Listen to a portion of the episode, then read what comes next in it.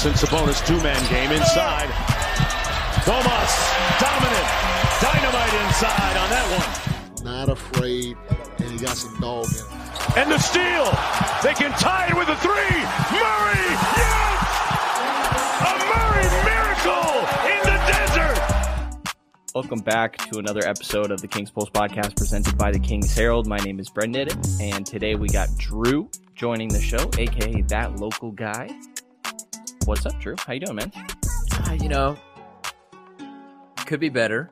Could be rooting for a team that currently doesn't have an injured star player, but aside from that, no complaints. I mean, the, the Kings are such a small, very insignificant part of my life, so it's it's really it's it's not that big of a deal. But uh, things could be perfect if De'Aaron Fox were not hurt. Aside from that, though, I'm I'm I'm I'm doing okay, man. How about yourself? About the same. Uh, I wish that De'Aaron was playing. I also wish De'Aaron somehow would have been able to take the last shot in Game Four, but Mhm. understand that that's probably not the most likely scenario, and Uh-huh. I'm very, very okay with the shot that HB took. Sure. Um, the plan wasn't to start with that, but Jrue, I guess we're going to start with that because that's where I took it.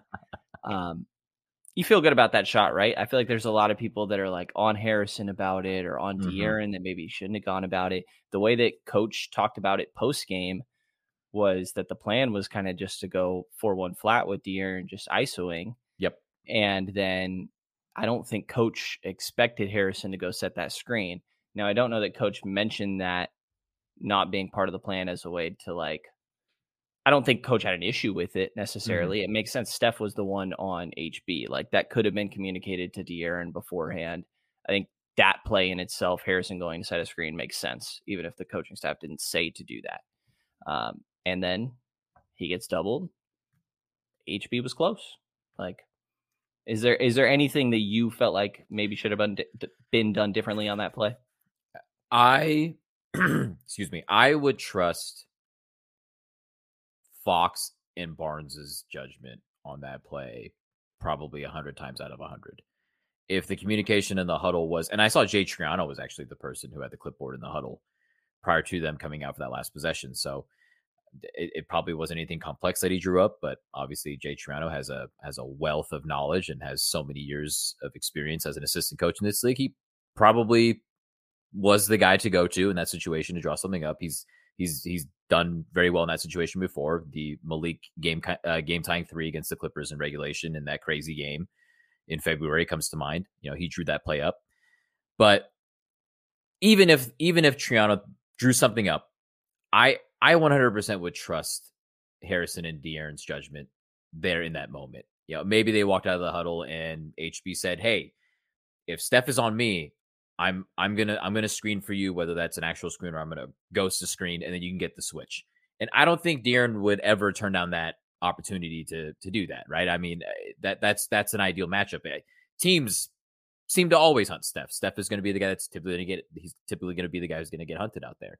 So I'm not mad at that at all. But one of the first things I said to a few of my buddies after the game was, I really wish they just went one four flat, Re- regardless of who was guarding De'Aaron. I just think if you if you just space the floor all the way out and don't give the Warriors an opportunity to gap De'Aaron up by having everybody just basically just hug the baseline, then you truly do put the ball in the hands of your best player, right? In that situation, I mean, you don't give the Warriors an opportunity to switch. You don't bring any defenders into the vicinity of De'Aaron. Uh, whatever shot he takes in that situation, you live with it, right? Harrison ends up getting the last shot, and I and I'm with you. I'm 100 percent okay with the shot that they got. I mean, that's a great basketball play, but that De'Aaron made. He he drew a second defender, and even though you know he did go in the direction of Draymond, some people were saying, well, I, or at least I saw some people talking about it. They were saying, well, why did he let Steph force him into the direction of Draymond? Well, if he had gone to his right, which is also his non-dominant hand, uh, Andrew Wiggins is there waiting for him, ready, ready to ready to help over uh, on him, right? And I believe he was guarding Keegan Murray. So,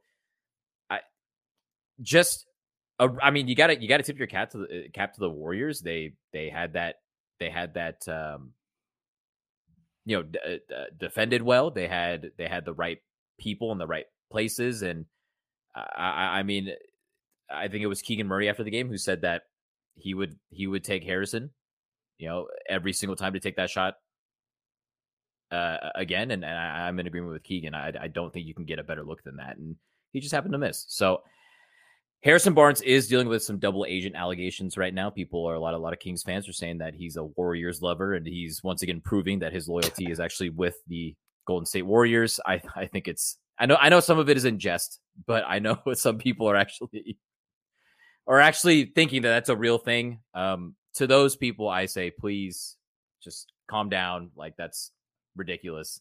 Uh, he he got a great look. He just happened to miss, and and I and I thought that the way that he handled himself after the game was was was really just indicative of the kind of person that HB is. He, he's just a consummate professional. And he seems to always be that way. I was kind of surprised he even mentioned 2016. Is it 16? Yeah, 2016. Um, yeah. But it, I mean, I think it's a great point by him. Like, if you can get through all the BS that came with that, he's going to be totally fine after this shot. I don't think that, like, obviously he would have wanted that to go down, and that could have been a really big moment for him, very storybook. But I don't think that he's like beating himself up for having missed that or anything, or it's going to get carry anything over into the next game.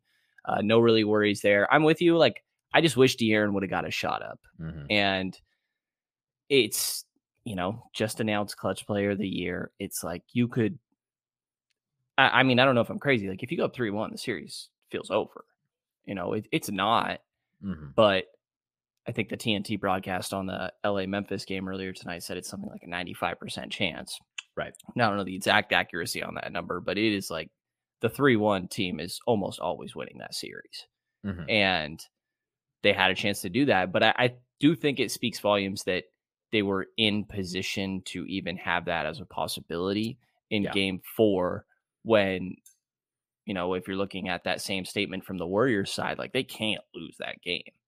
yeah, and the Kings fought hard throughout that entire time. The end of that fourth quarter was ridiculous. It this if HB hits that shot, we're talking about this as like a horrible choke job from the Warriors, and mm-hmm. also great resilience from the Kings' perspective. Right, but the choke job from the Warriors would have been horrible. There's part of me going back that De'Aaron apparently had that avulsion fracture after there was, at least this is where it seems like the injury happened. We don't know 100%. Right. Uh, there will be practice tomorrow. I, hopefully, we'll get to confirm with him. But it seemed like he kind of got bumped by Poole and then just throws up something after a foul call just for fun, sort of. And Looney mm-hmm. still contests it. And Looney comes down and it doesn't even look like he hits his hand, really. Yeah. But yeah. he must have just barely hit the edge of Fox's index finger on his dominant hand, his left hand. And now that's an avulsion fracture that he's going to have to deal with. I think they're just going to see how he feels throughout these next couple days. Knowing what we know about De'Aaron, and I think seeing him play through injuries before, seeing him come back sooner from injuries than what like the typical timeline would be, even just looking at that game, like in that moment, you see him kind of look at his finger. But after that, and come to find out he broke his he had an avulsion fracture in that finger and there was not another moment in the final four and a half minutes of game time where he was really like shaking his hand that i saw or that that was noticeable in any sort of way. I think that he's somebody that fights through stuff. I'm sure that if he can he will.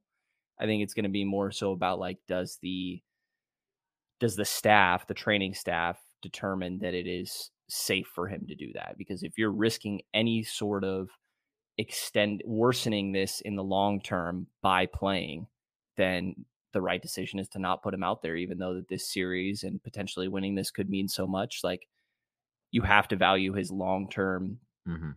health and if if that's a factor at all i think that's what would keep him out but i think that he tries as long as it's safe enough the question is now if he does try and we don't know how limited he will be, but let's say he is. Who, or actually, let's just start with if De'Aaron can't play. Davion starts first of all, right? Yes, and there were already people out there wondering why not art why why not start Davion already and and relegate Kevin Huerter to the bench.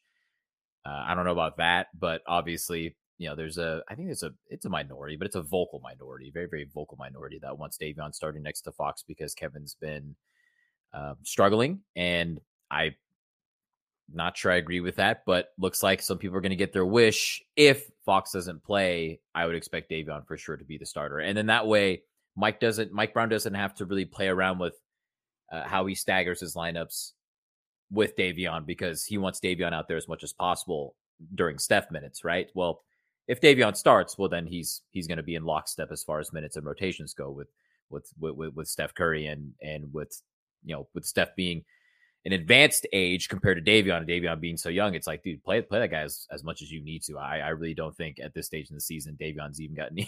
He's he hasn't had much wear and tear uh, on his body. I, I, know the the rigors of an NBA season are real, but Davion in the regular season wasn't playing as many minutes as he is now, right? So, um, in a way that could benefit the team defensively, it's just obviously the trade off is huge when you lose your star player and your main option on offense and his creation off the dribble has been so important. Him being uh De'Aaron, so important for this team when they're taking away Domas in the way that they are uh, when it comes to Golden State and trying to make him more of a score first guy, and that's a struggle against like Kevon Looney and Draymond Green, two of the mm-hmm. better interior defenders in the league. Like I, I think that everybody's going at Domas, and I want to get to ways that I think that maybe you could try to get him going a little bit more later, but I don't think enough is being said, at least from the Sacramento perspective about like just how much that says about Kevon Looney. I think Kevon Looney has been freaking amazing this series. I think the Kings are smart at attacking attacking his like deep drop coverage with just more pick and rolls than we've seen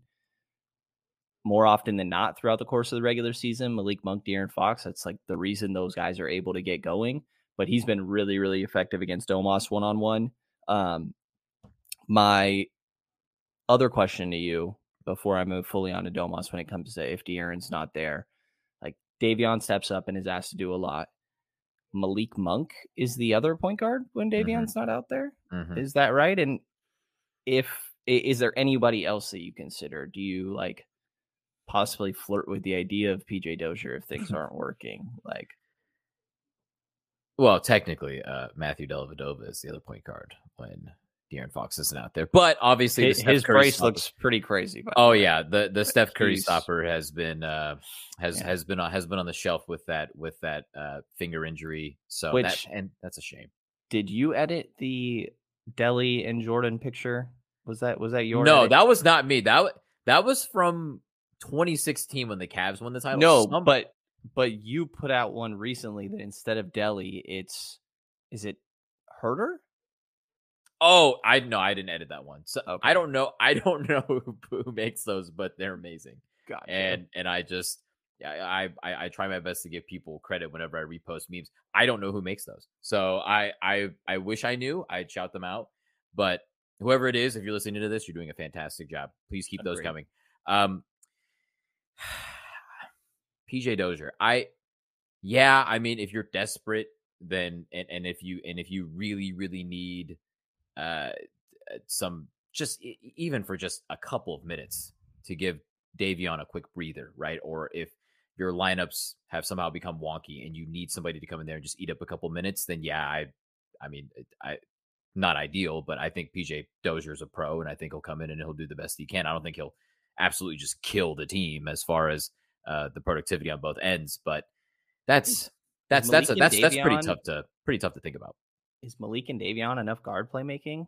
Like with how they're defending Domas, taking away his playmaking, yeah. like I don't know. And I don't know that PJ Dozier is an answer. I think that mm-hmm. he becomes like a just the question that I presented to you, I think just becomes a question now.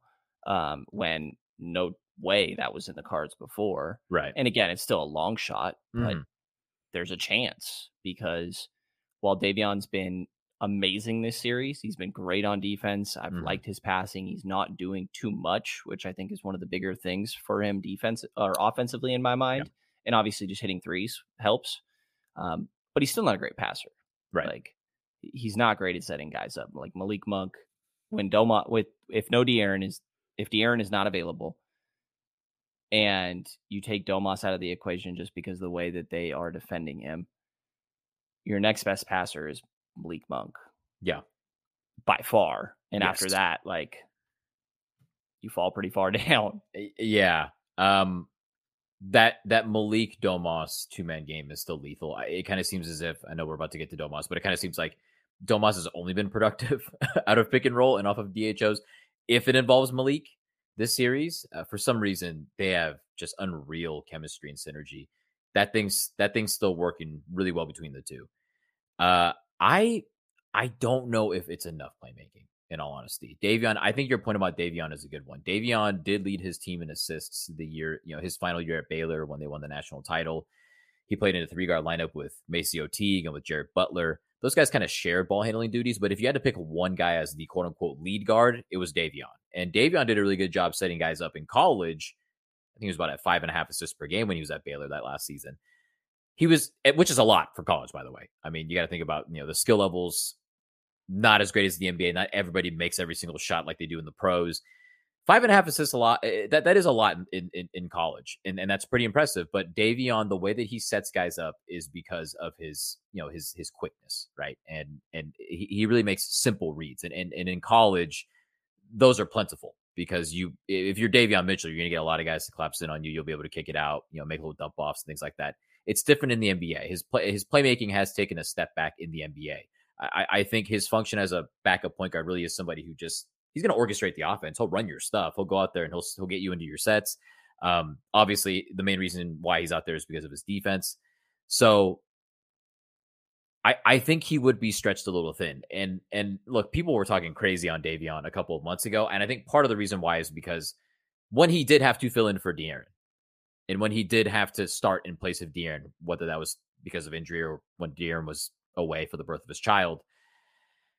I, that's asking a lot of Davion to to shoulder that offensive load and also that playmaking load, right? I mean, that's that's not easy eh, to, to step into. Those are big shoes you have to fill. And if the Kings have to deal with that again in the playoffs, I'm I'm I'm not sure if they'd be able to to to sur- to survive that because De'Aaron brings so much to the table beyond his scoring his ability to to break down defenses, the the way that he's an automatic paint touch. It, it wouldn't be the same with Davion. This is not a knock on Davion. These are two completely different players. But yeah, I I I'd, I'd be concerned. I mean, those three guys have played a lot of minutes together. I, I think this this playoffs, you know, Mike will go to that three guard lineup, and and and I think the playmaking that that trio brings when they're out there together is great. If it's just Davion and and and Malik, it, it's it's obviously just not quite the same. And then if you have Malik and and Davion on the floor together, who are the who are the other three guys going to be? you know, that'll be interesting. It's going to be an interesting thing to to monitor to to watch uh, Mike kind of tinker with when it comes to those lineups. I think what it comes down to is if De'Aaron is either unavailable or limited, which I think the latter is more likely, mm-hmm. then you need more out of your second All Star. Mm-hmm. And I think the way to start with this conversation is just talk about what we've seen about how Golden State is guarding him. I think that they are very clearly okay with him being a scorer, but not okay with him being a playmaker for his teammates. Mm-hmm. And uh, the fact that he is such an offensive hub that gets everybody involved in a variety of different ways is why the Kings have had, what is it, five or six guys averaging double figures and he does so much for setting everybody else up. He's just also not naturally somebody that I think wants to be seeking out his own shot. You know, I, I think he prefers to be setting his teammates up, mm-hmm. but you need to be able to do that. And I kind of started earlier by saying like Looney deserves a lot of credit, Green deserves a lot of credit for being able to slow down Domas. Um, but what do you think is the balance there? Because while I feel like some people are being too hard on Domas and mm-hmm. not giving Looney and Draymond enough credit. I feel like there's a chance that I'm being too, I, am giving Domas too much of a pass because when it comes down to it, this is your all star that was shooting 61% from the field throughout the course of the regular season on 19 points. And now he's down to 16 points on 48% from the field. And like teams are going to take something away, but where do you like find that balance on like Domas needs to be better versus this is just the reality of the matchup? Uh, first off, I just got to give credit to the Warriors because it's it's a it's a brilliant brilliant defensive game plan that they decided to go with. And and at first, seeing it, you know, in game one, I was thinking to myself, we'll see. Uh, maybe Domas should be able to find a way to eventually figure this thing out, right? Uh, having Looney and Draymond, I, uh, Draymond probably would be the more likely. I remember a couple plays in game one where he did press up on Domas a little bit when he had the ball out on the perimeter, get a couple of steals. For the most part, though, both those guys have just been sagging off, right? I, I think I think that strategy of having them kind of play free safety or like center field out there is just just brilliant stuff. I, because part of the reason why the Kings dribble handoff game works is because when Domas dribbles to a side, picks a side to run a DHO game, typically it involves two guys. It, it's not just one guy. It, it, looks like it because one guy receives the handoff, but a lot of times they'll run that zoom or Chicago action where it's a pin down into a handoff. Other times you'll see a 45 cut where the guy who's highest on one side will will just face cut towards the basket. That gets the defense moving, and then you run a dribble handoff, and and the motion that that creates can really strain a defense. Putting Looney or Draymond in the paint or just further back from Domas, sagging off of him, that basically just eliminates that 45 cut right there.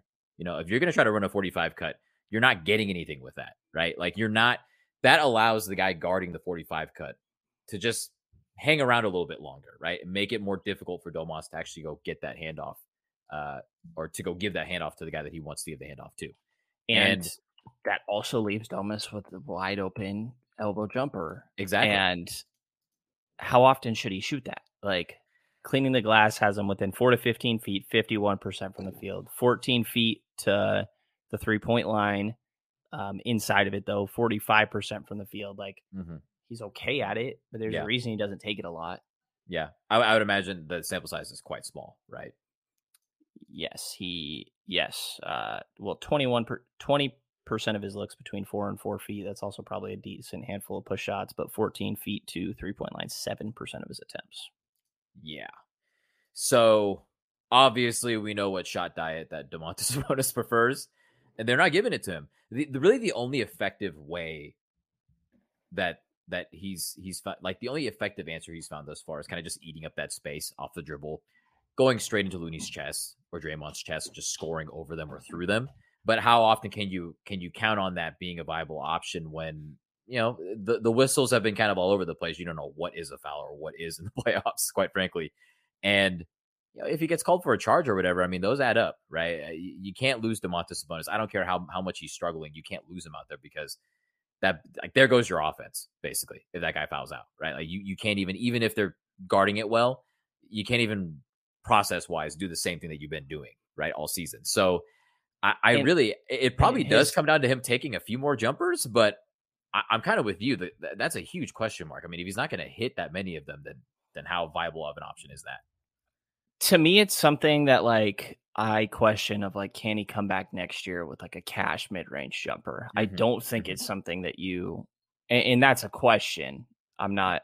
He doesn't need to or anything, but I don't think it's something that just happens in the middle of the series. Like I think if you're yeah. shooting more than like at most like four of those a game, that that's probably not great. And I also don't think that there's the logic of, oh, we'll just take it a couple times, and if you hit the first two, then they'll start guarding you. Like I do not think the Warriors care no. if you hit the first couple. They're no. not going to guard you any differently. Mm-mm. And you mentioned like the couple times that Domas kind of tries to go to work and take advantage of the big being so far back is a couple dribbles, like you have some downhill momentum Yep. But Domas isn't a guy like I mean, obviously he's not De'Aaron, but like I think there's even some bigs, maybe more like a Julius Randle type, that can take a couple dribbles and then still maintain that downhill momentum while getting their attempt off. And Domas is more so like trying to get that downhill momentum to maybe just like throw his body into you and then do some old man post work and get a little hook shot, you know, but he's not like maintaining that momentum through his shot attempt, which I think is, in my mind, somewhat part of this. Do you think that like the Warriors ran a lot of that like inverse pick and roll mm-hmm. in game mm-hmm. four? Oh, yeah. Which for anybody unaware is just inverse, meaning the big is the ball handler and the guard is the screener. Mm-hmm. A lot for the Warriors, it was Draymond being the ball handler and Steph being the screener if De'Aaron's limited, like I'm trying to like theorize ways to get Domas more involved. Maybe you run more of those. I think oh, yeah. the first two game, the first two plays of game four, Sacramento ran that. You know, Mhm. they they ran that inverse pick and roll. I think one time it was kind of staggered with De'Aaron and Kevin um, trying to get Domas going to his left, sort of right around that left block. Like that's something I would try more. Yeah. But I think that's kind of what this is going to come down to is like if if De'Aaron is limited, you need to get Domas more involved. Yeah, I'm the inverted pick and roll is something that I wish the Kings did more of, uh, it, especially during the regular season. Because whenever they do it, especially on an empty side, it worked pretty well. Um, I'm not quite sure if it will work that well even on an empty side against the Warriors, but yeah, I don't think it's a bad way to get him going. If you really want to go old school and you don't want to get that fancy with him having the ball and having to handle it, you can just run like your your typical like your punch sets where it's just like a cross screen or like a flex screen to give him a post touch in the mid post or maybe on, on the block if you want him to get going offensively early. But I I really I I don't see why not. Like why not? I'm not saying spam it, but why why not give the inverted pick and roll a little bit a, a, a little more uh, love out there and and see if you can get something going with that. And I, it's when the Warriors ran it, I'm just like, dude, this is it's it's good stuff because and they've done a good job with this all series with Domas. And I know we're talking about his offense, but defensively, they've they have involved him in a lot of actions, especially knowing that he's going to be showing a lot higher because of Steph and and and Poole and, and Clay running those every now and then.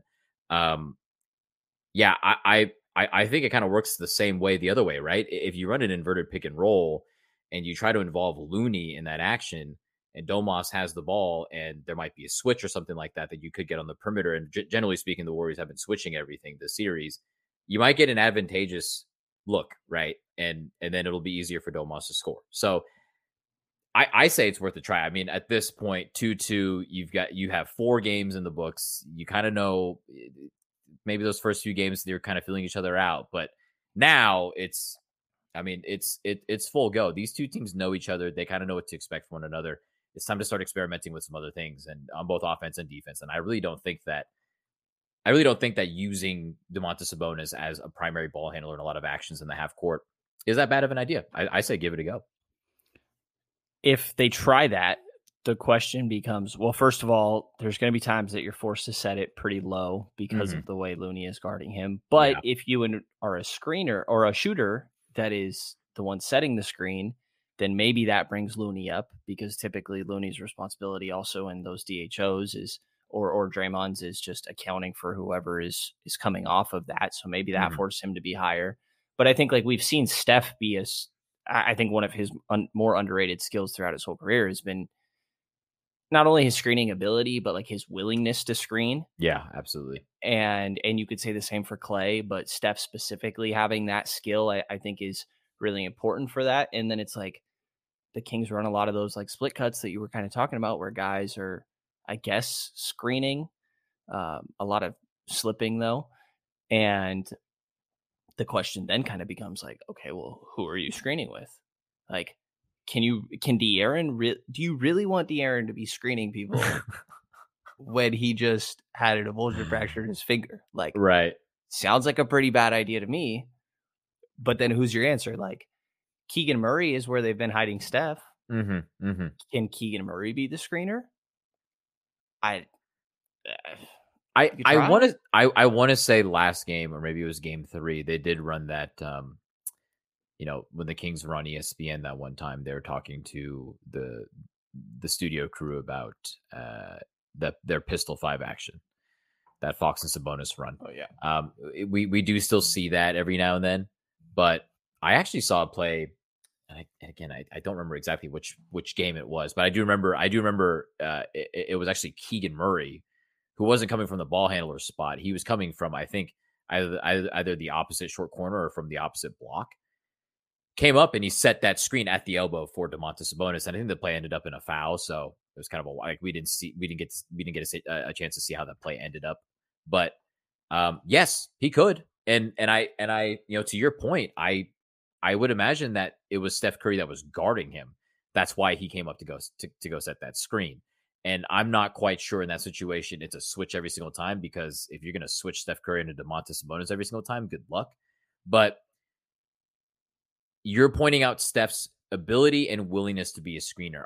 The reason why that's so effective is he's the greatest shooter of all time, right?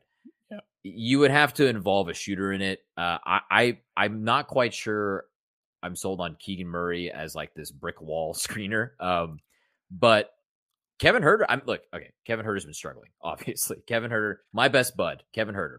He's who- struggling from three, but he's still Yeah, using his gravity. Like Yeah, that's true. I didn't That's mean to cut you true. off, but this is definitely me so more so ranting at random people rather than yourself. that like Kevin still absolutely has an impact when he's out there. The gravity that he has, the amount of Mhm. defensive focus that Golden State has to pay attention to him. I think a lot of times his three point numbers are bad, but his two point field goal percentage is pretty good, and he finds a way to use that threat to to get buckets. I still think that like Kevin's not hitting his threes. Eventually, that needs to change, Mhm. but like I think it will, and I still think that he makes an impact. Anyways, Yeah, that's my rant. On offense, defense, I- could be trash, but Sure. I mean, sometimes. I, I think I yeah, I mean defense, that's a whole other story with Kevin because I just think he's limited physically. Um I you typically don't see him miss rotations or anything like that. He's actually done a pretty good job. Um, you know, it's probably the team watching the tape, but he's taken away a few backdoor cuts. The Warriors have a play they call what the fuck. So if you see them doing this, for those of you watching in the stream, if they do if they do this, especially on a sideline out of bounds play, it's called it's a play called what the fuck. It's a it's a it's a back screen Is it actually the, called that? yeah, what the fuck. Okay. It's what the fuck play. And it's a it's a back screen for the guy inbounding the ball, and he just comes off that rip screen and they look for a back door. And then on the opposite side, there's a split being run. And, And and anybody on audio side, it's just like a Yeah, it's describe this just- jazz hands type of yeah, thing. jazz hands basically they kind of do Yeah. this. They do these little jazz hands, and you know what the fuck is coming. And the Kings have been all over that play this series. They they've been really good at at at just staying on top of that play. Kevin Huerter, I think, has taken away two of those backdoor cuts. So defensively, like you know, he, uh, up top, he's solid. Obviously, physically, he's limited. I'm re- I'm in agreement with you offensively though with him. Like if you utilize him as a screener, if you or if you utilize him on some strong side actions, his gravity is always going to count for something. Uh, The Warriors obviously know that he's struggling, but I think the last thing they want is is to see Kevin Huerter get going because especially after game 4. I think game 4 offensively, I mean what do you think? Would you say that game 4 was probably their most complete offensive performance the Kings? I mean the first 3 games they really weren't all that great on offense. I think process-wise the way that they're getting their buckets, um, how free flowing everything seemed in the half court. Obviously, De'Aaron Fox just going on a heater helps, but offensively they look pretty good in Game Four. And and if you add Kevin Huerter as regular Kevin Huerter or like you know pre February slash April, I'm sorry pre February slash March Kevin Huerter to the to the into the fold there. I mean that's that's that spells trouble for the Warriors. I, I don't think they want him to get going, right? So they'll always have to respect his gravity out there. NFL Sunday Ticket is now on YouTube and YouTube TV, which means that it just got easier to be an NFL fan, even if you live far away. Like maybe you like the Bears, but you're hibernating in Panthers territory. But with NFL Sunday Ticket, your out of market team is never more than a short distance away. Specifically, the distance from you to your remote control. NFL Sunday Ticket, now on YouTube and YouTube TV. Go to youtube.com slash presale to get $50 off. Terms and embargoes apply. Offer ends 919. No refund. Subscription auto renews. 20th Century Studios presents Vacation Friends 2, now streaming only on Hulu. Look at us, all together again. We just wanted to give you guys a real honeymoon. Shots! Shots! Shots! Now streaming He was just released from jail. Where can I get a drink around here? back on vacation This place is nice. It's drug lord nice. I'm sorry, drug lord nice? with more baggage. Ever since he showed up, he turned this relaxing vacation into total chaos. Who does that? Vacation Friends 2, rated R, now streaming only on Hulu. I think so too. I, I think the thing for the Kings, and we've said this all year, is that there's like, oh well, there's never a game where Kevin and Malik are both going on the same night. It's like I feel that. There's Mhm. also never a time, seemingly, that both of them are non-existent, and I think that was an issue in Game Three. Yeah. Um, but it's been fine in the other games. Like Malik had a solid game one, he had a solid game two, and he had a solid game four. Well, up and down game. Yeah, four. yeah. He he had some very good moments. Oh yeah, He had a lot of moments. Some of them were very good, and some of them were very Absolutely. bad. Mhm. Um, and that's kind of just the Malik Monk experience. But I think if you get one of Monk or Huerter going, and you get one of Barnes or Murray going, then you're good. And that Yes. also can mean, I think specifically, I think of this more so in Barnes and Murray's cases, that like Barnes, a lot of times, I feel like between the two will have like a good first half and then just be quiet for the second half. Mhm. And it's like, that's fine if Keegan Murray is maybe just a little louder in the second half, but he was quieter in the first, or vice versa. But I think if you can get one of Kevin or Malik going, and one of HB or Keegan going, then you're good. As long as you still have the production you can count on from De'Aaron and from Domas, which I feel like we've gotten throughout the course of this series. That's going to be a question, obviously, yeah. with De'Aaron at this point. Um, but there's only so much you can do about that. Like honestly, if De'Aaron is not, if he's extremely limited, the Kings are in a tough spot. Um, yeah, just kind of reality of it. Um, do you have any final thoughts on Domas, whether that be like what he's played so far, any ideas moving forward, or any even like overarching thoughts about different feelings about him now that you're seeing a postseason team scheme against him? Yeah. Um, a lot of people were saying, "Oh, this guy's going to get played off the floor in the playoffs." Uh, he's not been that bad. So I think the people who are doomers on Domas probably need to chill out. Um, he's he's lost a bit of his effectiveness in a way that I really wasn't thinking of, because defensively, he's been all right. He obviously hasn't been a, a, a just a total complete negative. The Warriors have done, like I said earlier, they've done a really, really good job of just involving him in a lot of stuff. And now that they know that the game plan is for him to show higher, to be at the touch at the level, even if the ball screens you know 28 feet out because the Kings have essentially forced the Warriors to set them that high. To know that he's going to be up that high, uh, the Warriors they, they, can they can counter that pretty easily. You know, eh, he, and no player in the league is better at attacking like slow footed bigs, at least relative to mm-hmm. their own size than than Curry. Right. Exactly. I mean eh, that and that that that's not just the shooting element, right? It's like the guy's got handle and he's always going to make his finishing is it's it's unbelievable. Le- like, LeBron's finish that he had tonight at the end of regulation, right uh-huh, where he had this yeah. like scoop shot super yeah. high off the glass. Mm-hmm. That's some Curry BS. Like he yes. uses so many angles of the glass.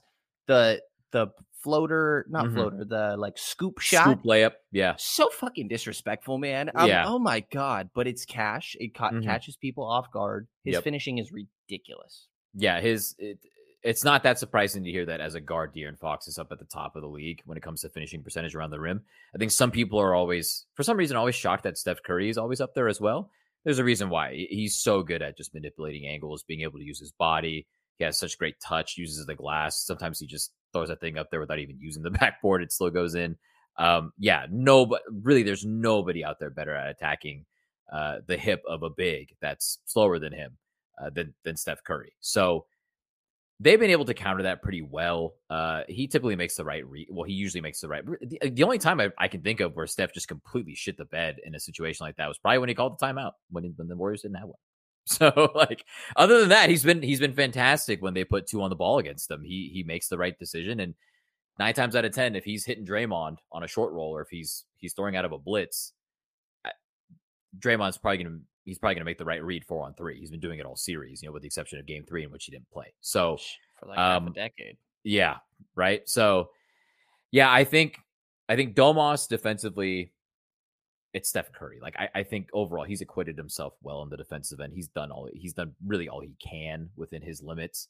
Offensively, I I'm I'm curious to see if there are any adjustments there whatsoever. And and if De'Aaron Fox does not play, in the nightmare scenario in which he cannot play, wh- like what does Domas do in order to kind of mitigate that, right? Like he needs he needs to step up, he needs to take more shots at that point. Like somebody De'Aaron's been taking, you know, 25 20 25-ish attempts from the field through four games. Somebody's got to take those shots.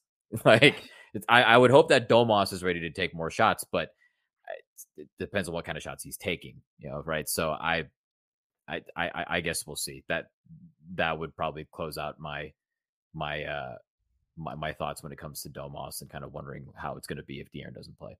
Yeah, and if De'Aaron's not there, like agreed, Domas needs to step up. After that, you hope that Davion can give you double digit points. That mm-hmm. Malik can have a twenty ball. That yeah. maybe TD can pitch in ten. Like mm-hmm.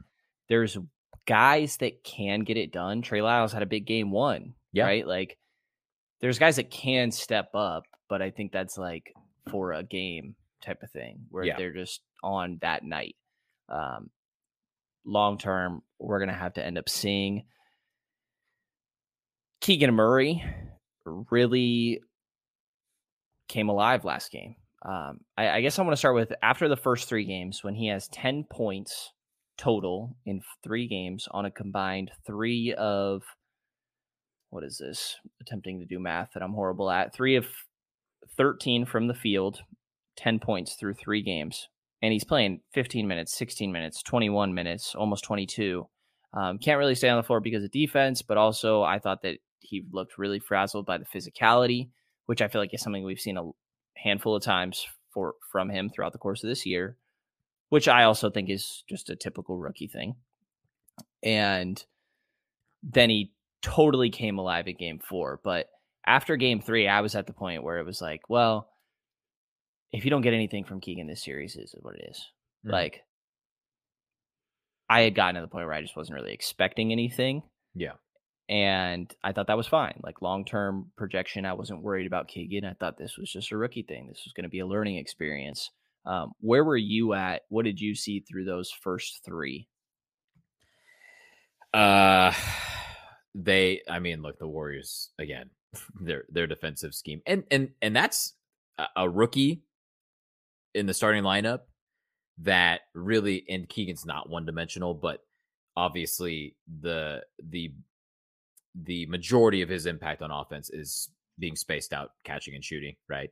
So the Warriors know that. They and and if you're going to be a 16 game player in the playoffs, meaning you know a guy who's going to contribute to 16 wins, you're probably going to have to be more than that. And the Warriors knew that, and they were quick to take that away. They've been very, very good locking and trailing the King shooters, specifically Keegan and Kevin. They're they're there on the catch every single time they've done some really really interesting stuff where you know during the regular season you'll see the big kind of you know uh, play in like a shallow drop on a on a DHO and then Domas sets one of his you know brick wall screens or kind of just uses his body as a shield and then if you're big if, and if you're even six five six feet you know away from whoever's coming off that DHO especially if it's Keegan or Kevin then you're just too late right like uh the Warriors did not leave that up to chance. Their their plan was okay, we're going to sag off of Sabonis. That's a given. So any shooter that comes off probably knows that they'll have room to shoot if they're open. The thing is, is they they typically have not been open off of those DHOs because Gary Payton, uh, Donte DiVincenzo, those guys have been, you know, Kuminga and Moody in Game Three.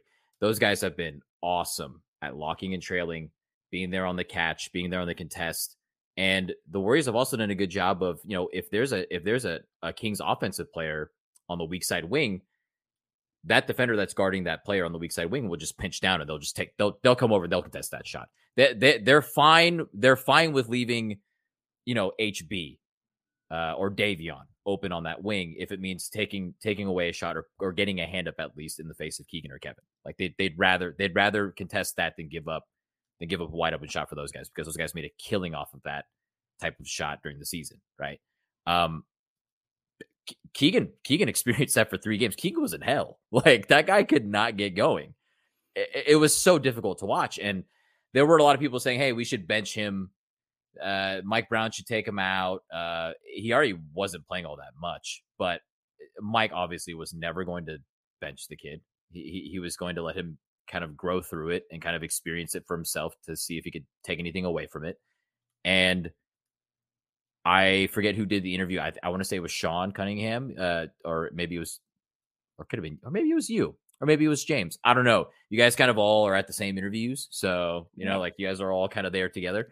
but after after game three, uh, I saw his quote and I saw the clip where you know somebody asked him about his confidence, and he said, "Oh, my, my my confidence is fine. I don't I don't lose my confidence just because of a few bad games." And shocker. Yeah, right. I mean, you can see it in his face. No emotion, dude. Kids, like... kids, a robot, right? Like I think all he needed was just a new software update. They got that. they got that downloaded and installed. A new iOS. Yeah, yeah, he got a new. He got a new firmware, and then he woke up Sunday and he played like a man possessed. I think.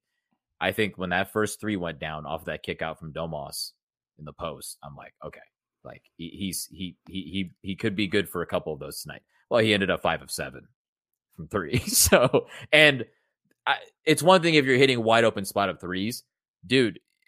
He hit like two ridiculous ones off of movement, one off of a DHO, one where he used a lift fake to get Clay in the air, took one dribble to to the side, hits that one, and then of course he had he had one where he came off a DHO and off the dribble hit a mid range jumper, and I'm just like, oh okay, like Keegan Keegan came to play today.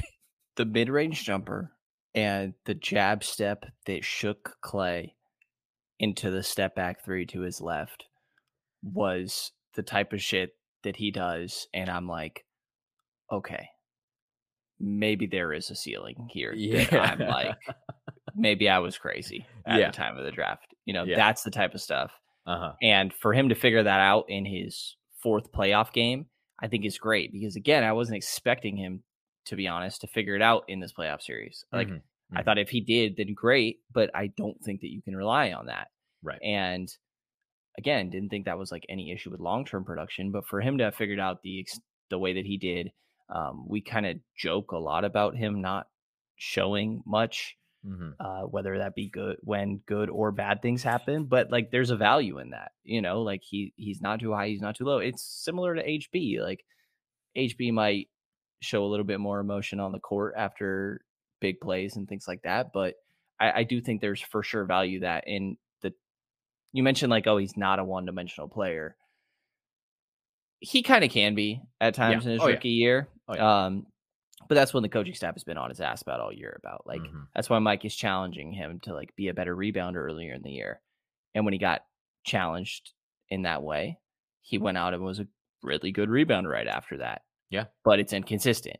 Mm-hmm. Um, and when he got challenged about finishing at the rim, he started to have some moments there where he went up more aggressive, but it's inconsistent. Like that's stuff that will come eventually. Right now, he is pretty one dimensional, but the moments that he had in game four, I think, are extremely, extremely encouraging. Oh, yeah. For long term uh, Keegan Murray. Uh, this feels crazy to ask right now, but I guess I'm going to. Gun to your head, does Keegan Murray ever make an all star team?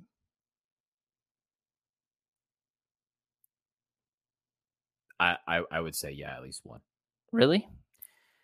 Because look, at Iowa, his his March 2022 at Iowa was like insanity. If you just ignore the actual NCAA tournament game that they played in because they got upset by Richmond, he was doing stuff that I mean, like I knew that I knew the guy could fill it up, and you know, like last season for the Kings was just like not fun and that's how it's been for that was how it was for the 16 years prior. I watched a ton of college basketball, so when I hear about the, when I hear about this Keegan Murray guy and I see his numbers, I'm just like, dude, what the hell? Like, what that type of production at a Power Five conference is not normal. So I had to watch more and more of him to make sure that what I was seeing was legit. In February and March, he he was he was just going nuts. Like the his Big Ten tournament run, which I I think he ended up being the he ended up with the record, you know, most points scored in a Big Ten tournament. Uh, I think he ended up averaging like 25 a game over the course of four games or whatever it was.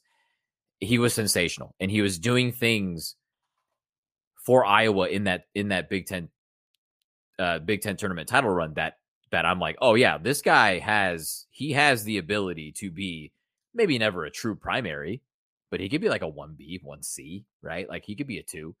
And the stuff that he flashed on Sunday, specifically that off the dribble jumper that we were just talking about, like it, it's there. He just needs to do it more, right? And, and I think part of that, him deferring and and not doing that stuff as much is well, he's playing next to two all stars, two two probably all NBA guys this year, right? In De'Aaron Fox and Domantas Sabonis. He's he may be stoic and he may not show much emotion, but I also think he's just a really just nice kid and just a really respectful guy, and I think that that comes through when it comes to the basketball side of things as well. But I, I, I, it would be hard for me to imagine that going into next season, the coaches, all the other players, especially De'Aaron and Domas, there's no way they they won't be on his ass about like, dude, you need to take more shots. You need to be more aggressive. Like we are not going to kill you if you take more of those off the dribble jumpers. If you if you do some more of that self creation stuff because he's capable of it.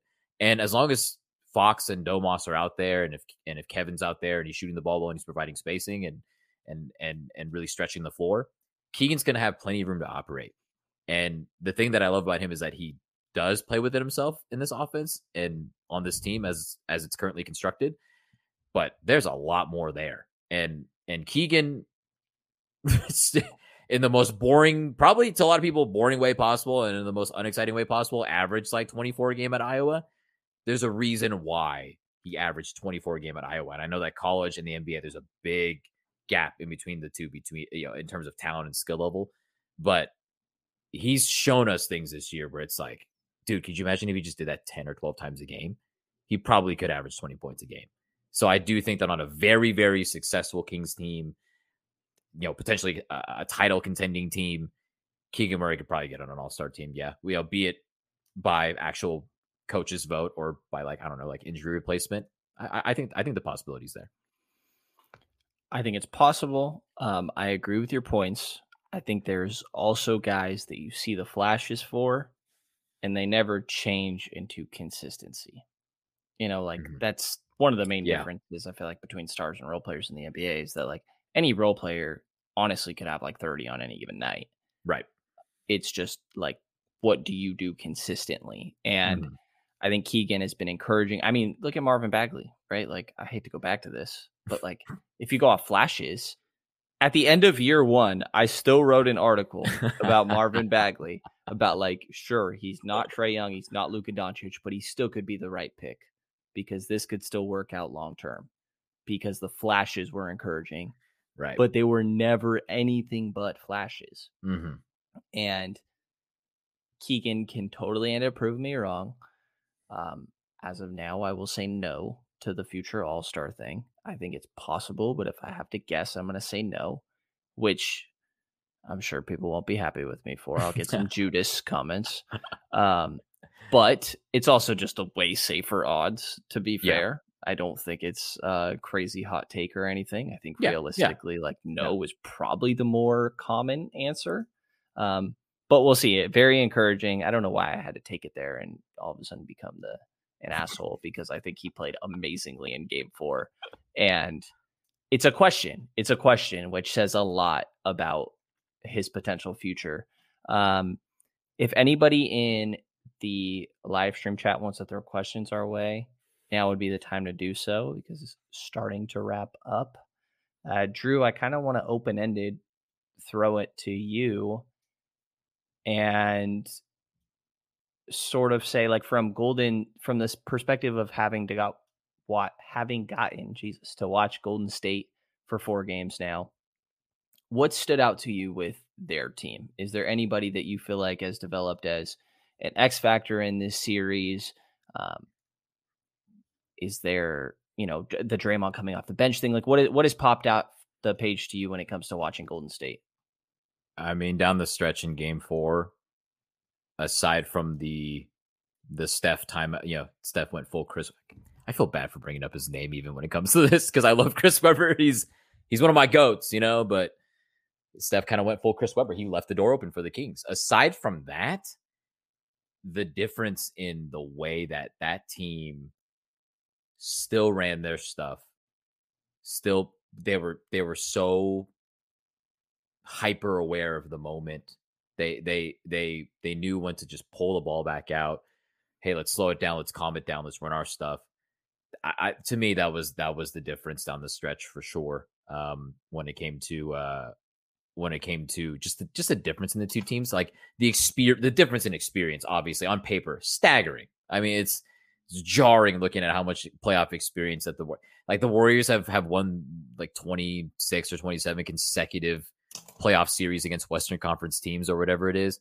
That, that, that's a, that is a crazy accomplishment, but like it also blows totally past the fact that they lost in the play-in because sure, not right. postseason, not right. playoffs or whatever, mm-hmm. but they lost a play-in game. Every time that, I hear that true. stat, I'm like, they fucking lost a play-in game, just so we know.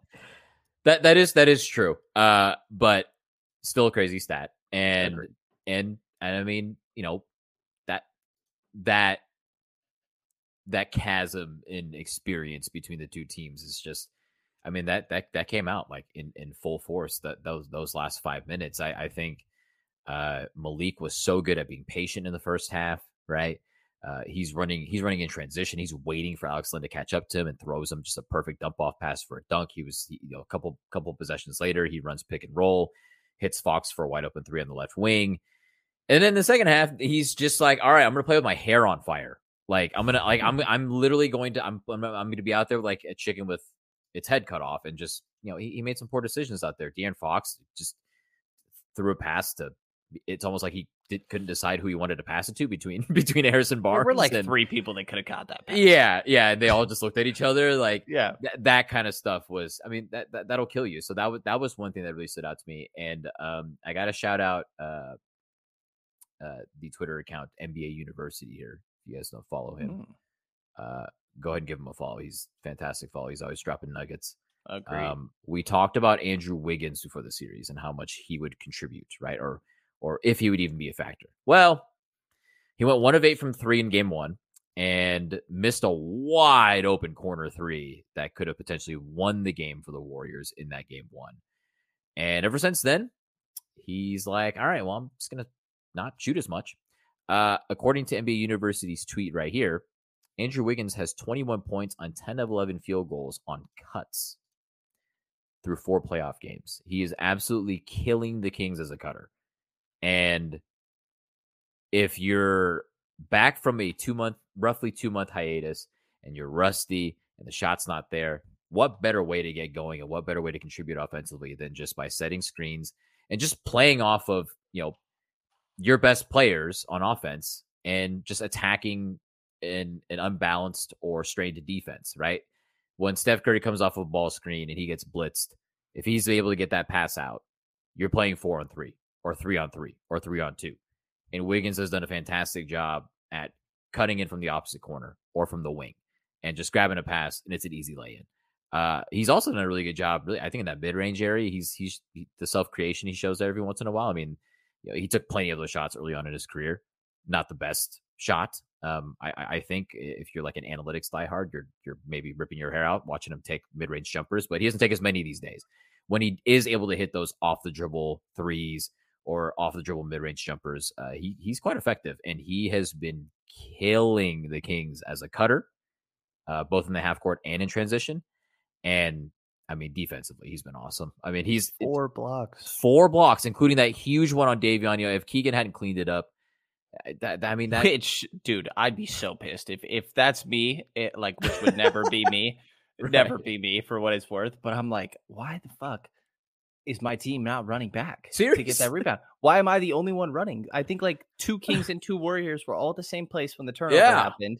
Two Warriors jogged. All the Kings players sprinted. Yeah, yeah. I, I, I, yeah. If I'm if I'm Andrew Wiggins, and also I agree with you there. I, that would never be me. Uh, I would I would absolutely be pissed. I got a question for you real quick though. Um, Yeah. Steph Curry has played heavy, heavy minutes this series. He's at a, at around forty, right? The non-Steph minutes have not been good for Golden State, right? Um, this is the last time that we will be getting a two-day break in between games this series. Mm. Game six, one day in between, and then if there is a game seven, one day in between. We're going Wednesday, Friday, Sunday, right? Does that loom large with with Steph? I mean, do you do you think that? I mean, he's Steph Curry. Uh, we we shouldn't. I don't think we should key in on the fact that he's playing a lot of minutes. You know, to to kind of think that that might be a weakness or that might catch up to him because he's proven time and again that you know he's he's going to be great no matter what. But he is what is he 35 now, right? Um, is is, is that going to possibly catch up to him? You know, especially with the pace that the Kings are playing at as well. I don't think so. Like Kerr said in a presser the other day that he thinks Curry's most underrated skill is his stamina. Mm-hmm. And I, I tend to agree that he's ridiculous in ridiculous shape. Mm-hmm. He also said at the beginning of, I, I think it was between games, uh, either between games one and two or two and three, that Steph was going to get 10 minutes of rest every night. And that's just Mhm. reality, Yep. which isn't exactly what's happened. What was it, 42, 43 last game? Yeah, Um, so probably about half of what you typically want. But if that's what it takes, then like it is what it is. I, I think it's kind of the same thing that like we've seen slowly become the case for Domas and Yeah. De'Aaron, not quite to the same extent, Mhm. right? But it's like, okay, Alex Len looked fine in game one, game two is okay, but like the Warriors taking that advantage of that in the way that they should. That like Mm-hmm. you should probably stick with Domas more. Same to De'Aaron. Um, to your point, the on-off numbers with Steph are very staggering. On court, Steph. Uh, this is. Let me make sure I have these numbers right. Team leading twelve point two net rating, positive net rating in 158 minutes. That's 117 offensive rating and 104.9 defensive rating. Uh, Steph off the court, their net rating goes from that 12.2 down to a team worst. Holy shit. Uh, my bad. Whoa, this number caught me off guard. Minus 45 in the 34 minutes that Steph has not played. Uh, their offensive rating is an 82.9 compared to 117.1. Whoa, I knew these numbers were crazy, but that's insane. So their defensive rating is what with them off the floor? 128.1. So their defensive rating is also there you go. way worse. So, so for those of you guys out there who wonder whether or not offense affects defense, it's essentially it's a weird analogy I get, or maybe or maybe it works appropriately. I don't know. You let me know. People in the chat let me know. But it's kind of like having, you know, if you're an NFL team and your offense can't stay on the field, your defense is going to get absolutely like you're going to get battered, right? Like you're going to be so tired because you're out there for so many plays. It almost seems like Steph has that effect, right? Like he's he's he's a he's he's an elite quarterback in that sense because he keeps the offense going and he and he and he is able to generate offense for his team and then that way his defense can you know i'm not saying like take possessions off but you know obviously they won't be defending for as long or running for the lives out there because steph's out there kind of bailing them out with some of this crazy shit that he does so yeah that is that is jarring to hear that is insane because I think the broadcast these last couple of games has done a good, they've been, they've done a good job of illustrating his impact when he's not like when he's on the floor versus when he's off. But they basically just use plus minus. To hear the offensive and defensive rating when he's on and off, below that's crazy. 90s with him off is crazy. That's insanity. Yeah. Yeah, kind of important to have him out there. A little bit, Yeah, I would say so. Um, also worth noting when Domas is on the floor, minus 11.9 net rating. That's 104.7 on offense and 116.6 on defense. Mhm. When Domas is off the floor, that offensive rating goes from 104.7 to 125.7 and 96 defensive rating compared to 116. Uh, it's a plus 29.7 net rating in the 46 minutes Domas does not play, again, compared to a minus 11.9 in the 146 he does play. Worth noting, like Domas does need to be better. We had that conversation. Yeah. Um, but Looney matches minutes with Yes. Domas. And that's a very big difference in this as well.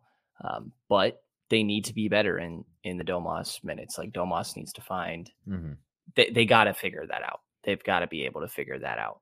Um, you're you're going- not giving you're not giving Alex Len enough credit though. That's the Alex Len effect. I'm shocked, by the way, and it's like one of the most confusing things to me. Um, I see how it's worked, but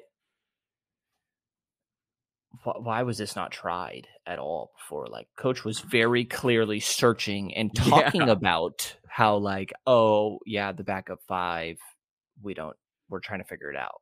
Yeah. It's like, well, that's literally the only guy you didn't try. Like, you actually put Neemias Queta in the Yeah. game to guard Joel Yeah. Embiid before Alex Len. Right. And part of me is like, does off court stuff with Alex Len Right. and home yeah. have anything to do with this? Like, Yeah. um, I don't know, but I'm glad it's working. Alex Len was damn good. Was it just last year where he was in the first round with Washington as like a starting center?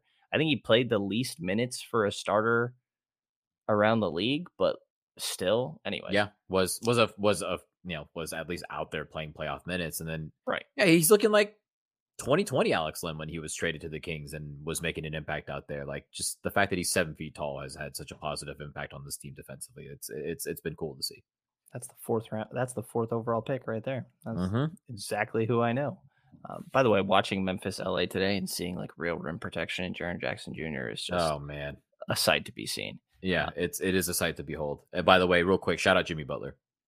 Oh my god. Okay, yes, since you said this, I've had this idea. I had this idea earlier in the year that like maybe I've thought for a while, okay, they're probably going to eventually the Kings that is take one more swing to add one more guy. It wouldn't Mhm, surprise me. mhm. Like I think that they were very similar to how Minnesota was last year, right? And then Yeah. Minnesota went out and took a swing to add one more. and just broke the trade market. Fucking whiffed, and everybody knew that they shouldn't have swung at that pitch No. when it was thrown. Like everybody, this is not a hindsight thing. That's the craziest thing to me No, with the yeah. Gobert trade. In the moment, everybody was like, "What? Like why? Why?" And nobody even like knew what to think of Walker Kessler really. And Yeah, yeah. that's become its own thing. Um, but I think the Kings could take another swing. For a little while, I was like, hmm, I wonder if Jimmy could be that guy. You know, seems like the right type of guy. You get another creator. The spacing is not great, but you do get a dog defensively. There was a time earlier this year where the coaching staff was talking about like, you know, maybe we we don't have anybody that is kind of on I'm paraphrasing, but on his teammates' asses when things aren't going well. Yeah. Pretty much. yeah. Mhm. And Jimmy's the definition of that guy. Oh yeah. Yeah. But when I realized Jimmy is next year, when he's 33 right now, next year he's starting a three year, $146 million contract. Um, Mhm. I hate to be the guy that has a team focused pod and then just turns a all time performance into a conversation about their team. yeah. But like, is that a guy? I, it's Monte McNair loves the word optionality. Not even sure if it's an actual word, but he obviously uses it a lot. Shout out to Monte. And look, he's he's got his list of guys that he's probably monitoring really, really hard, and he's taking a long look at these guys. It'd be hard to imagine that Jimmy Butler is not on that list because even even though the age, the the contract, obviously, th- those would maybe be hindrances. Dude, that guy the the the story of him showing up to practice, you know, or tr- whatever it was early on in the season before he Him got traded. Nichols? Yeah. Uh, well, okay. Um, I don't know if we're talking about the same thing. I'm talking about when he was I in don't think we Minnesota. when Oh, he was gotcha. in Minnesota, and he ran with the, with the, with the third stringers and just beat the shit out of the the first and second stringers, and was just yelling profanities at the coaches and the execs in the building and everybody, and just absolutely just like okay, if I was there and I was on the other side of that, yeah, I probably wouldn't enjoy it. But like as a as a neutral observer, it's like, wow, this guy is insane, and I love that type of just just psychotic energy because the, the Kings, yeah, like like look, they, they don't take any shit from anybody. I appreciate it, you know. Um, they stand up for one another. They love playing for one another, but sometimes you just need that guy who's just gonna, who's just gonna, who's who's going to make his teammates believe in themselves like nobody else could, and stand up for everybody and hold everybody accountable, and just kind of be crazy about it. And that's kind of the guy that's been missing on on on the on this Kings team, like personality wise. And Jimmy, Jimmy is, I I think today absolutely solidified it. Like it confirms it for sure. But even before tonight, he's an he's an incredible playoff performer. That man is a he he is like the most 16 game player that a 16 game player can get in the playoffs. That man brings it every April and May. It's unbelievable how this guy keeps on showing up. And he has willed his team to a 3-1 lead against the top seed in the East. And I, th- th- I mean, they're one win away from from eliminating Giannis and the Bucks. Yeah, I know Giannis missed a game or two, right? Um, but still, I mean, that, roster wise, it's like whoa. Like, eh, there's no way, even with Jimmy Butler and no Giannis, that the that the that this series shouldn't at least be tied two two. Well, Jimmy Butler drops a 56 point gem in the playoffs, the fourth highest scoring playoff game of all time, and has willed his team to a three one lead. I, I'm I'm I'm not saying yeah, definitely go out there and do it, but hey, man, like you know, it wouldn't hurt to kick the tires. The Kings have some cap space too, right? Like caps also going up, new TV deal coming in, new CBA, all that stuff. Like who knows? Maybe they can maneuver around it. I don't know all that stuff. You'd have to talk to like a cap expert to to to see how that would work. But I mean, it's I I don't know. Like I, why not? Why not? Right? I love Jimmy Butler. Yeah, I, I do too. I like I have such a soft spot for Jimmy Butler. I my best friend uh for ever growing up is just a huge Jimmy Butler fan and always Mhm. been. So I've just really have followed Jimmy really closely and like Minnesota or um Chicago is whatever. I still like feel like I have a little bit of like a enjoyment for Minnesota because I followed them when Jimmy was there. Yeah. I'm a Miami guy in an ex- to an extent now because Jimmy's there. Like, I definitely feel like I have some sort of bias of just like, man, I love Jimmy. I love Jimmy And I do think they need a dog on this team. Like Davion Yeah. is a dog on the floor, but Yeah. personality wise, the outgoingness, like to be honest, when Draymond stomps on Domas and you know, Domas pulls him down, I guess. Um nobody went up to Draymond. No, And no. That is something that like in the moment I'm not really thinking about because I'm like, holy shit, did that guy just stomp on him right now? Mhm. Um but somebody should probably be Yeah. going yeah. up to Draymond. You know, it's not something that really matters that much long term, but like I think if you do have that guy, it does help fire up your Mhm. team. Yeah. And anyways, didn't need to get on a Yeah. Whole yeah. And, tangent and, about and, that, and look, but- and just real quick to close out it, if you don't know Jimmy Butler's history, his upbringing, you know, from when he was a child, I, go You're go guaranteed go to look root it for up. him. Yeah, seriously, go go go look that up, Google it, do whatever you need to do. His his story before he even knew he had a chance at the NBA and even a chance at Division One college ball is incredible, and that that just makes him so much easier to root for, for sure. And for him to have what is it, 22 24 in the fourth quarter, and that's not even his highest scoring quarter of the game. Like, what are we talking about here? Um, absolutely ridiculous.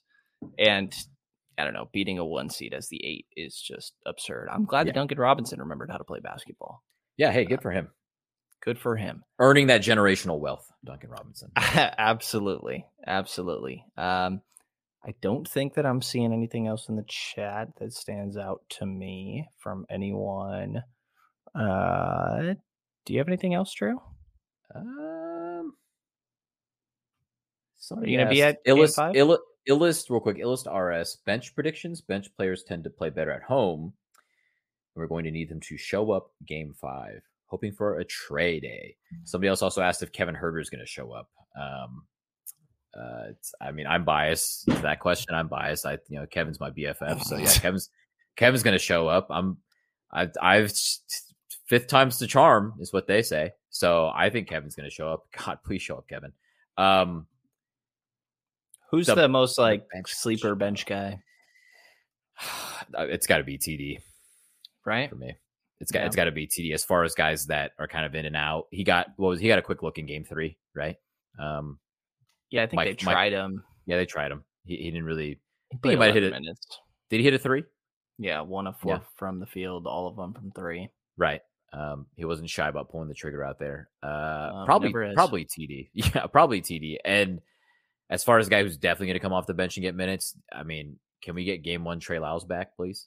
That would be a Or game one Malik back. Or game one Malik. You know, game game one or game two Malik. You know, he was pretty good in game two as well, but obviously outstanding in game one. Um, yeah, those two guys. It'd be nice to see them. But dude, when Trey Lyles gives you 16 points like he did in game one, I mean, that's that's worth its weight in gold. He was so important uh, in game one. You know, he had some huge shots to kind of weather a couple of big runs by the Warriors and kind of help chip away when they made that huge run at the end of the third. So, um, give me sleeper bench guy Terrence Davis. Um, obvious bench guy who will definitely play. Who the Kings need something out of Trey Lyles.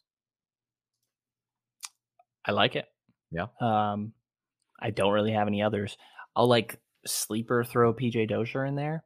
Okay. And that's just a if Davion and Malik aren't cutting it as enough playmaking. I think it's more so if the other guys aren't doing it, then maybe you try it.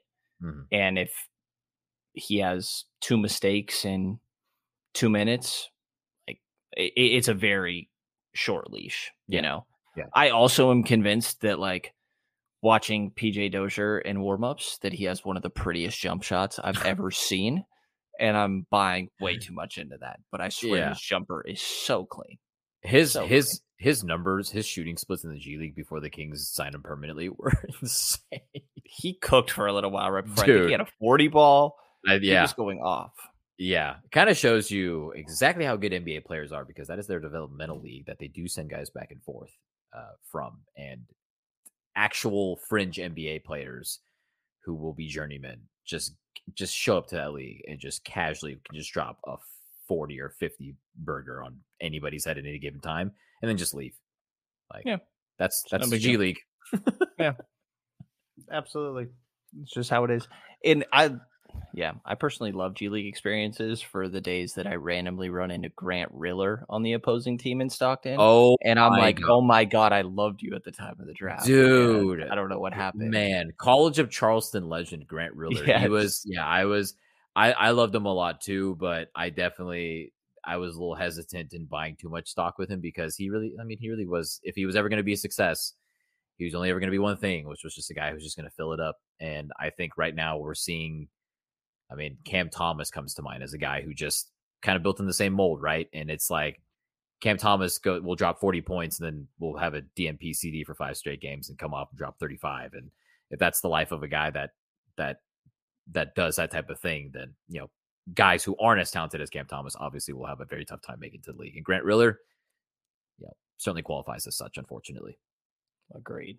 And for what it's worth, anybody that uh, might want to throw it out there, Keon Ellis and Neemias Queta are ineligible since they have too many Ineligible. contracts, Yeah. or else obviously Keon would have already been given Steph Fitz by now. Dude, Keon, they would have been editing pictures of Keon locking up Michael Jordan by this point had he been eligible to play. But obviously, the rules stipulate that you can only play 50 NBA games during the season and you cannot play in the playoffs as a two way player. So unfortunately, Keon Ellis's playoff heroics will be delayed for not just one season. We, we, we can wait until next April and May to see that happen, right? Yeah, I didn't know what Draymond was talking about when he said like the Draymond rules, but maybe that's what he's talking about. It's like they can't play Keon, and that's really the difference here. Hmm. I don't know. Could be. It is what it is. Yeah. Last question for you, and I think that's the first time I've said it in this episode, but I know And you- I and you- and you're like, mean- and you're mean I do mean it. I do mean it, unless the Okay. chat decides to be assholes and just throws questions like we've been asking. Um, damn it, Jrue. I drew a blank. Uh oh. I haven't drawn lost, a blank in a you lost your presser yet. of thought. You make me way more nervous than all these players, man. Yeah, I get it, dude. I'm a, I'm a, I'm a, I'm a, I'm a hard work. I'm a I got blue collar worker. Okay. And I lost it. Holy shit! What? Are you kidding me? No, actually, I'm not. I there's a Jimmy clip on my second monitor that caught me off guard for a sec on accident. Um, damn it! We're watching Brendan Nunez Think, fold attempt to think. because I'm This so question- annoyed because this- I really wanted to ask. this question is it, it's Oh, it's not a great one, but I Oh, okay. just you know had one more. Um, I'm so annoyed. I don't want to just give up. There's something about Game Five. Um, was right. it was I it the the winner it. going on to win like 82 percent of Oh, does Series? the winner of no, and that number's so annoying, but yeah, I get why it's a thing. Does the winner of the Golden State and Sacramento series beat whoever comes out of the Memphis and LA series? Oh, man.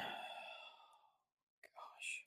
I asked that because my answer is yes. I think it's a battle, but if I'm forced to predict, Mm, yeah, I would say yes. I think the the Kings have you know, if they were to if they were to make it out and they face the Grizzlies, look like as long as Steven Adams isn't playing, all right, you know, give me give me the Kings in however many games. I don't give a shit. They're probably gonna win that series because Steven Adams obviously just owns the Kings as a just the entire franchise. Um and if it's the Lakers, I mean, look, you're going up against LeBron James, Anthony Davis, talking about two generational talents. You're uh, obviously going up against a revamped roster. This is not the roster that you beat three three times in the regular season.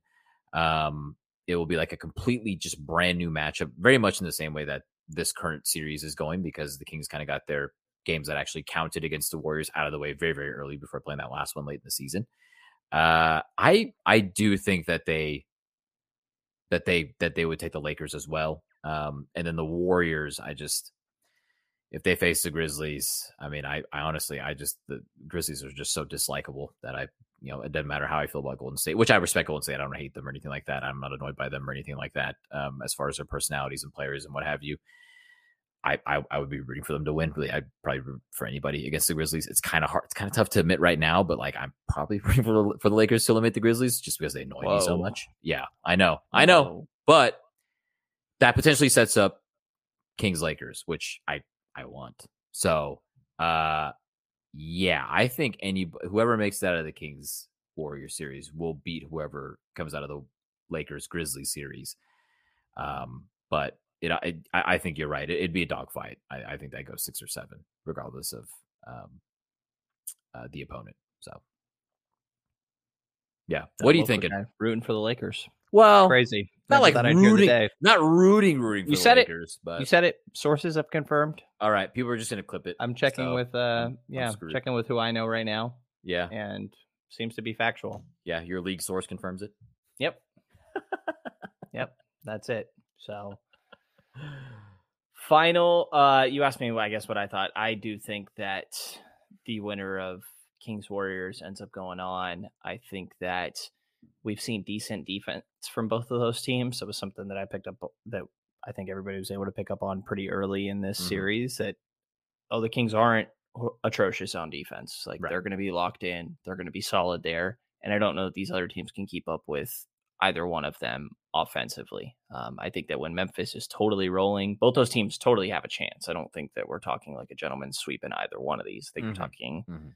six, seven games probably.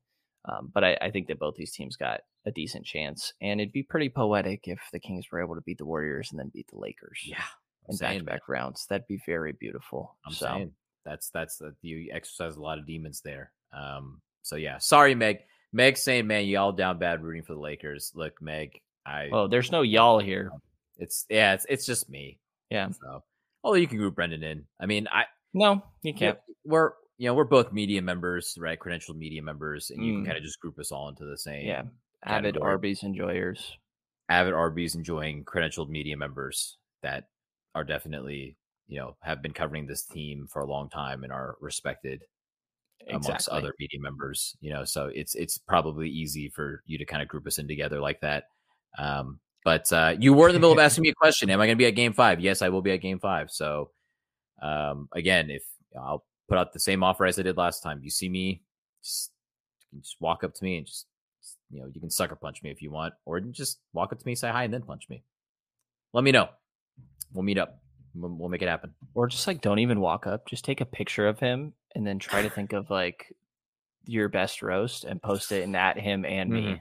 And if it's solid, I don't even know what, but yeah, they- I would love it. Yeah, they get the they get something. I actually have a, uh ten dollar voucher for food uh, at any concession stand. Uh, alcoholic beverages you can't use it for alcoholic beverages, but you can use it for food inside Golden One.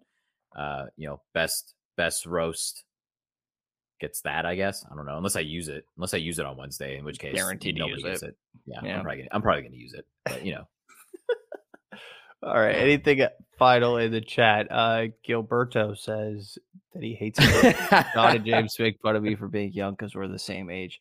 I feel like they need to be made fun of more for being old. I'm Yeah, a lot of man. for being young. Then that means they're old. So I yeah, love those guys, but It's- screw them. it's it's weird. It's weird whenever they do that stuff because half the time it, it's like an even split for me because I'm like I'm a little older than you. Like some of the stuff they refer to, I'm like, oh yeah, I know that, and then some of the stuff they refer to, I'm just I have no idea what it is. So I'm I really am in like a weird, born at a weird time, I guess. Also, uh, anything that comes to movies and shows doesn't have to do with my age. Like, there's plenty of people my age that know Yeah. what I'm ta- they're talking about. I just Yeah. do not know. Yeah. Like, I don't. Doesn't pique my interest at all. Yeah.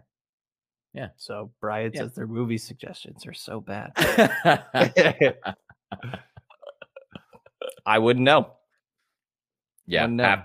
Basically half the time I wouldn't know either. So Yeah. understandable. All right, guys. Well, I appreciate anybody that hopped in here for the live chat. Um, appreciate you, Jrue, aka that local guy on Twitter. Local, with pleasure. a Honor.